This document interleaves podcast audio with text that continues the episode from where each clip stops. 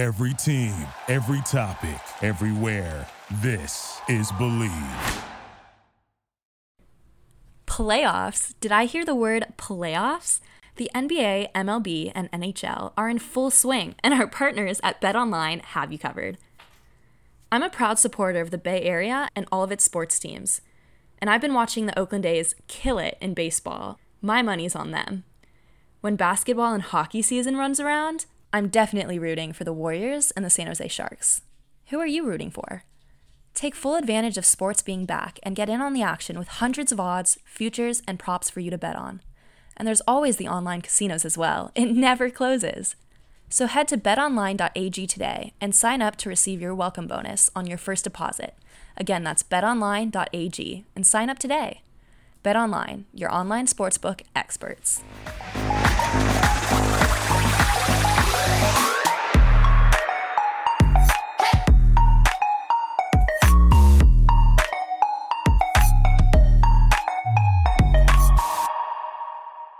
Hello, hello. Welcome back to my podcast. I'm your host, Polina Edmunds, and today's episode is going to be about developing confidence from a young age.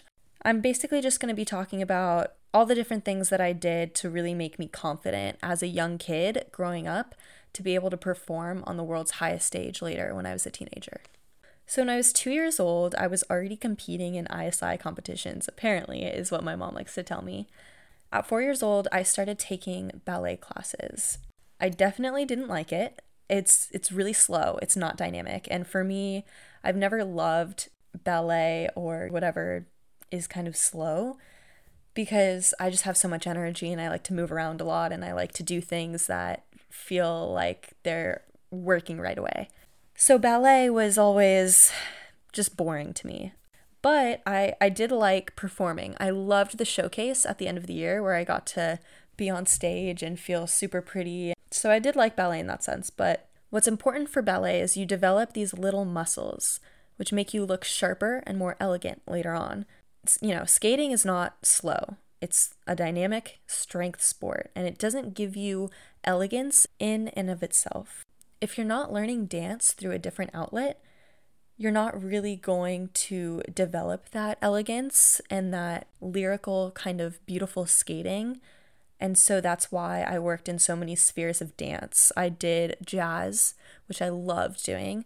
I did tap dancing, I did ballet, and then later on, when I was a teenager and I was tackling these Latin programs, I was doing cha cha classes, flamenco classes, salsa classes, any Latin kind of dance, I was taking a class for it. So doing ballroom was really fun for me when I was older.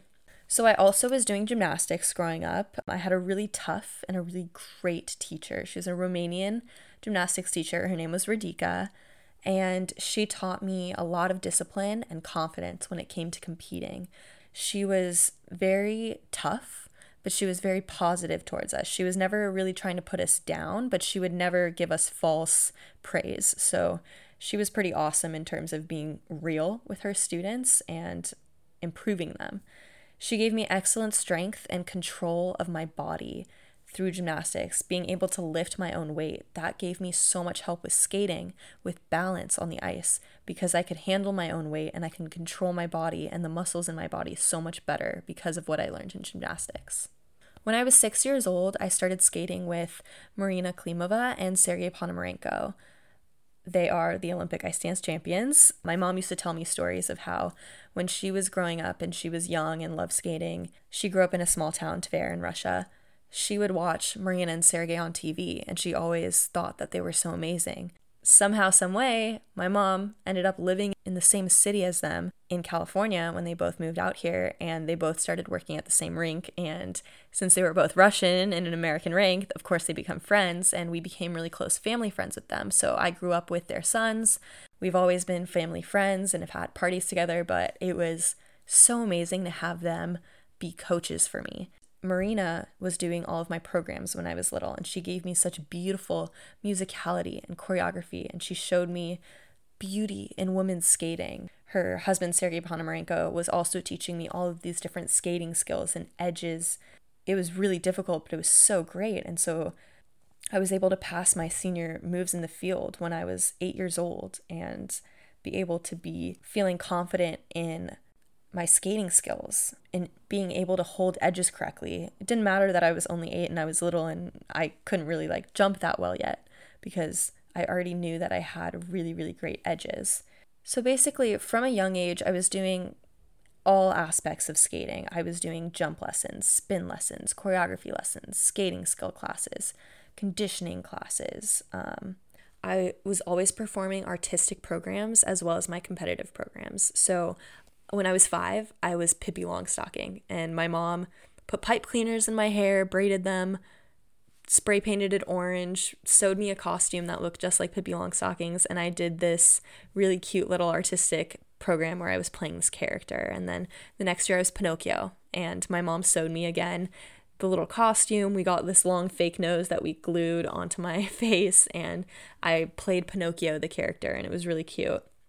And then the next year I was Tinkerbell and I had the little Tinkerbell costume and I was always doing these artistic programs and it was really really good for me to develop this sense of character and the sense of being able to do different styles and not just be Polina on the ice but transform myself into something else. When I was 4 years old, I started working with my coach David Glynn and he had been my coach throughout almost my entire skating career. He's my jumping coach he was very, very straightforward and strong with my technique when I was little, and I learned all of my jumps from him. He never let me go on without doing proper technique first. If I was doing something wrong, he would not let me continue. I needed to do it properly, I needed to do it the right way, the classic technique way, and have my body get used to it. It didn't matter if it was maybe more comfortable for me to do it wrong. It's really important to learn the basics really properly so that you're able to do triples later if you just go the easy way to do singles or doubles, that technique might not work for you later when you need to be spinning faster and doing triples. So he made sure that I had the basics down and he never let me move on from a jump without learning how to do it properly first. I always did all of my jumps in order. Since I passed my senior moves in the field test, I was able to learn all of my jumps from the right edges and the right skills set to be able to do them classically and well. So I got my double axel when I was 10 years old, and that was when I started trying to learn triples. And so for that, I started consulting with Sasha Fadeev in Chicago and Christy Ness, who is right here in the Bay Area. Sasha Fadeev is a world medalist. Christy Ness is Kristi Yamaguchi's coach. So obviously Kristi won the gold medal and she's iconic. So they were two really, really big figures in my skating career because my coaches wanted to know that I was on the right track because they were both new. You know, my mom obviously wanted to have me surrounded by a really great group of people and by the right teachers. She wanted me to have the best possible chance at learning and um, jumping. And my coach David, I was one of his first up and coming big students that was able to learn this at such a young age and he saw my potential. So he wanted to make sure that I was on the right track. So working with them gave me a lot of confidence as well because they were both really high profile skating people with great technique. And so for them to be teaching me and showing me the way to do things and sharing their knowledge and giving me all of the support and encouragement, that was huge, huge for my confidence. Um, that made me feel really good, like I had great people on my side and because of them, I was able to learn two more triples when I was 11 years old. And then by 12, I had all five of my triples. And by 13, I had triple triple combinations already. When I was in middle school, so when I was like the age, I want to say 10, 11, 12, I started working with my sports psychologist, Colleen. Love Colleen. Uh, I had a really big mental block in middle school, as I talked about in my last episode, where I just got all of these butterflies and I couldn't jump and I could not do it anymore. And I was just burning out and I was not motivated to pull in and I was really scared to pull in and I thought people were too close to me and I had all these issues going on. And so I did not like going to a sports psychologist. I just thought that it was a waste of time for me because I didn't like to open up. I didn't like to talk about how I was feeling and all of these different things. It just it was uncomfortable for me and I was internalizing a lot of my issues with skating and my um, discomfort with jumping. For her to try to get to the bottom of what exactly I was feeling and what was blocking me was hard for me. But ultimately, I, I look back on it now and she gave me so many valuable lessons and so many little technique tips and tricks to be able to get myself out of that hole I was digging myself in. And one of the biggest things that I can remember from her was she was talking to me a lot about visualizing, which again, I'm such a dynamic, energetic person that I don't really like to sit and meditate per se. I don't like to sit and visualize because it's just calm and I I feel like I'm not always the calmest person. And so visualizing, she really gave me something that I could practice and hone in and try to just see in my mind the way that I jumped before, the way that I could do it, the way that I wanted to be doing it. And so with that, I was able to take that on the ice and just remember that I did it in my head, I can do it in person too. So that was one of the best things. And she gave me a lot of quotes also from a lot of different famous athletes and skaters, which was really awesome. Also, when I was growing up, um, coaches at the ice rink would ask me to show a jump or a spin to their skater, and I could show them really well always. I'm not always the best skater in practice. I make a lot more mistakes in practice than I do in competition per se. When I'm asked to show something and all eyes are on me, I feel like I have this light shining on me and I feel like I have this opportunity to show how good I am and it gets me super excited that I get the attention, I guess. I love the attention and so I usually perform really good under adrenaline.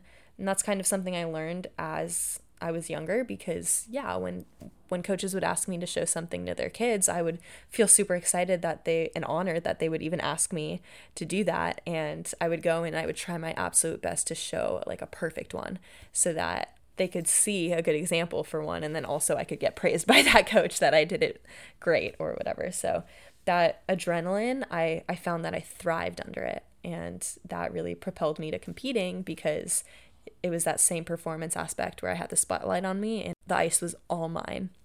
Over the years of competing, it brought a lot of consistency in my own mind to continue and be able to perform because with that constant competition, all these little things, whether I was at ballet performing on stage at the end of the year, or I was showing other skaters how to do things, or I was in an actual competition, all of those little things added up to the same kind of consistency feel of performing under adrenaline, which gave me a lot of confidence to know that when the pressure's on, I'm ready to nail it. My team also, they never looked at anyone. We saw what other skaters did in the world, and we were working quietly and we did it under no pressure, no rushing. It was all just focused on me learning in whatever time I needed to, but we knew exactly what our end goal was. We knew exactly what jumps I wanted to have at some point whenever I reached them, what spins I wanted to have, what programs I wanted to have. That was always the end goal. We didn't know exactly when it would be. We were hoping it was by the time I was 14, 15, you know, in time for the 2014 Olympics, but ultimately I didn't have any pressure or competitiveness within the ice rink because I was not training in a facility where there were a lot of other elite skaters or a lot of other skaters, particularly in my level that I was constantly competing with. And that was super helpful, I found, for myself because nobody ever knew what I was doing. I would come to competitions and I would show everyone what I could do there, but there was never any speculation or any gossiping or any chatting about what I had or didn't have beforehand because I wasn't training in some hotspot in Los Angeles or Colorado or Chicago or wherever a lot of skaters were. I was by myself in the Bay Area in my San Jose rink, and there weren't any other top skaters there. And so, with that, I was able to fly under the radar and completely train without this constant pressure of needing to perform good because everybody was going to be talking about it. It was completely just doing everything on my own and working quietly in the dark. One of the things I talked about with all of the different classes that I was doing, I also had conditioning classes one of the things about me, I've always been competitive and I want to be the best at things. And so when I was in school, I always was first in PE when we would run the mile, when we would run a lap around the field. I was beating all of the boys, and it was always super validating for me because no other girl in my elementary school would ever be running as fast as me or as fast as the boys. And so here I was beating them by a long shot. And I would always tease the boys and they they would congratulate me and they would acknowledge my athletic abilities and whatnot. And so it was it was always really fun for me to be competitive in that sense. So in the same way, when I was doing conditioning off the ice, it was really difficult. My mom had a lot of exercises that she learned in Russia. The reason that she's so reliable with her training techniques and her tactics with me are that she was trained in Russia to be a coach. So in the US, it's different from other countries because pretty much anybody can become a coach. If you skated in the past, you can start coaching, you know, with no education required. There's no kinesiology or anatomy training. It's all just based on personal knowledge of skating. And in other countries, you do need to go to get a degree to um, be able to work in a facility like that and work with kids and train them because you are working with human bodies and you need to know how their physical muscles work and what kind of strength exercises are going to best help them for their sport. And so my mom went to a university in St. Petersburg that specialized in athletics. And so she was there for figure skating to become a coach and she learned for four years all the physical anatomy, all the different exercises and whatnot that were needed for them, what kind of camps they have. So she was actually learning under Russian greats, Russian famous coaches. Mishin was one of her teachers, which was really awesome because by the time I got to the international field and I would go to competitions and he was there, he of course recognized my mom and talked to my mom because she was one of his students. So that was really cool. But one of the reasons my mom was able to create such an amazing team of people around me was because she grew up in a system that really, really uses that. The system in Russia, you have teams of people that you work with, and you have all these different spheres that come together for your skating. In the US, it's really not like that. And so, for my mom to put together that kind of camp for me solo was super helpful. Her conditioning classes off the ice they were always other students of hers or of David's. Um, any skater in the rink, really, who wanted to do the strength and conditioning class that my mom would teach out on the track next to the field, they were allowed to do it. They were invited to do it with me. So I always had a group of at least five to 10 skaters who were off the ice doing these conditioning classes with me. And it would be like a 45 minute intensive running, jumping, sprinting, jump roping, so many different cardio and quick exercises to develop this like light explosive strength in our legs. And it was so difficult but i was super competitive with that always wanting to win in the races always wanting to be the fastest. One year uh, my little brother's hockey team they were a pretty competitive travel team and the coach actually asked my mom to do off ice training for them so do their dryland practice from what he saw that she was doing with the figure skaters. And so I was actually out on every field practice, dryland practice with my little brother's hockey team. And so I was always racing all these really fast boys and being like a big sister to them and teasing them and working hard with them. So that was always super fun for me and made it bearable because if I were out there by myself multiple times per week, 45 minutes of doing all of this grueling training and running with my mom pushing me and yelling at me, I would have like absolutely hated it. So that was really good. Over the years, with constantly competing and the whole consistency thing, a huge part of my consistency was knowing that muscle memory was really important. So, always training and doing repetitions, no matter whether I was falling or landing, doing the set number of jumps every day or spins every day, it was to train my muscle memory. That was huge. I never changed an element last minute before competition. I always stuck with what I was always practicing. It didn't matter if I landed or fell in the competition, I needed to keep practicing that muscle memory. So I knew that if I changed an element last minute, I probably was not going to do well because, especially under adrenaline and all of these nerves, your muscles need to be doing the same kind of routine that they do in practice. So if you just change that last minute, it's going to mess a lot of things up just with all of the nerves and adrenaline and everything running through your body. It's going to make it 10 times harder to complete this element that you weren't practicing or you weren't doing, even if it seems like it's an easier element. At the end of the day, if you're jittery, any element becomes hard. Another thing that's kind of funny is whenever I won first place when I was growing up, my dad would take me to Toys R Us and I would get to pick out a doll. So that was kind of my my biggest motivation for trying to win before the age of 10 because I really wanted to go get a new doll every time. And um, I ended up having like 20 Cabbage Patch Kids in my room after everything was all said and done. Later on, I was always competing against girls who were three to five years older than me, but it never mattered if I were fifth or sixth under them. Of course, I was small and I was tiny, so if I'm eight and I'm competing against someone 11, 12, they're a lot bigger already. They're going to be looking a lot more mature and maybe musically are just better because they're older. But it never mattered to me if I were fifth or sixth. We knew my age and we knew that that was a factor that, you know, judges look at.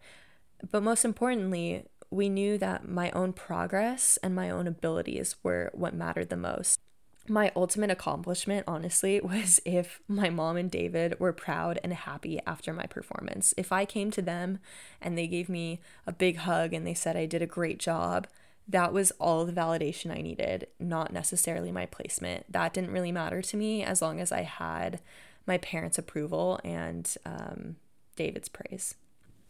So I think that was another huge key role in my confidence when I was older because knowing that placement wasn't everything. It's a subjective sport. You can't control what the judges are going to give you, um, especially when you're in the international ranks and there's so many games that are being played. I think I learned from a very young age that that wasn't really important, and the people who matter are going to see how you performed and what you put down on the table, and they're going to know and appreciate how you competed, how you skated knowing that I vied the approval of my mom and my coach, that was more important when I was younger. That really carried me through when I was older as well. I think the most important thing when you're growing up um, to develop confidence is to know that you have a really great team behind you and you trust that the team you're working with are doing all of the right things for you and encouraging you and supporting you. If you know that, then you're going to feel good and you're going to feel confident in your own skating and your abilities. And I think the other thing is just consistency. I think doing the same thing over and over again, never changing your mind last minute or pulling out of competitions, you know, always putting yourself through the practice is super important and it's really important in developing confidence later on. It's also really important to remember that everybody has their own way of doing things and everybody has their own time. Me growing up, I never looked to other skaters who were my age or not my age, who were learning jumps faster than me or shorter than me or slower than me. That didn't matter. I needed to focus on myself. You need to have the horse blinders on. That's something that my coaches always told me. Polina, horse blinders. The only energy you can afford to use is on yourself. If you're looking towards other people and you're letting other people rile you up with, what are they doing? They got this already. Why am I only doing this? They changed this. Oh, maybe I should change this. That's not going to work because everybody's different. And who's winning today isn't going to be winning tomorrow. The people that I was competing with when I was younger, they were always beating me. But later, when I got to the higher levels, they were all gone. They were all burnt out already, and I was on top. Everybody has their own time. So the key to consistency and the key to confidence is believing in yourself and trusting that you will get to where you need to be in your own time. Well, I hope you enjoyed that little spiel of my childhood and learning confidence growing up. Go ahead and sauce me a comment. Let me know what you liked about this episode. Let me know what you want to hear in the future. Follow me on Instagram where I'm promoting this. My username's at Polina Edmunds. I love telling all of these stories. I love giving you guys all of this information to use and can't wait to keep sharing more. Cool. Talk to you guys next week.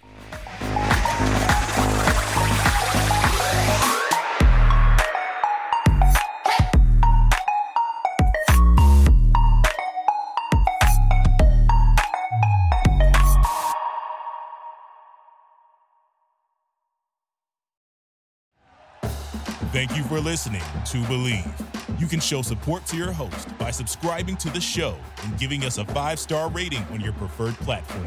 Check us out at Bleav.com and search for B L E A V on YouTube.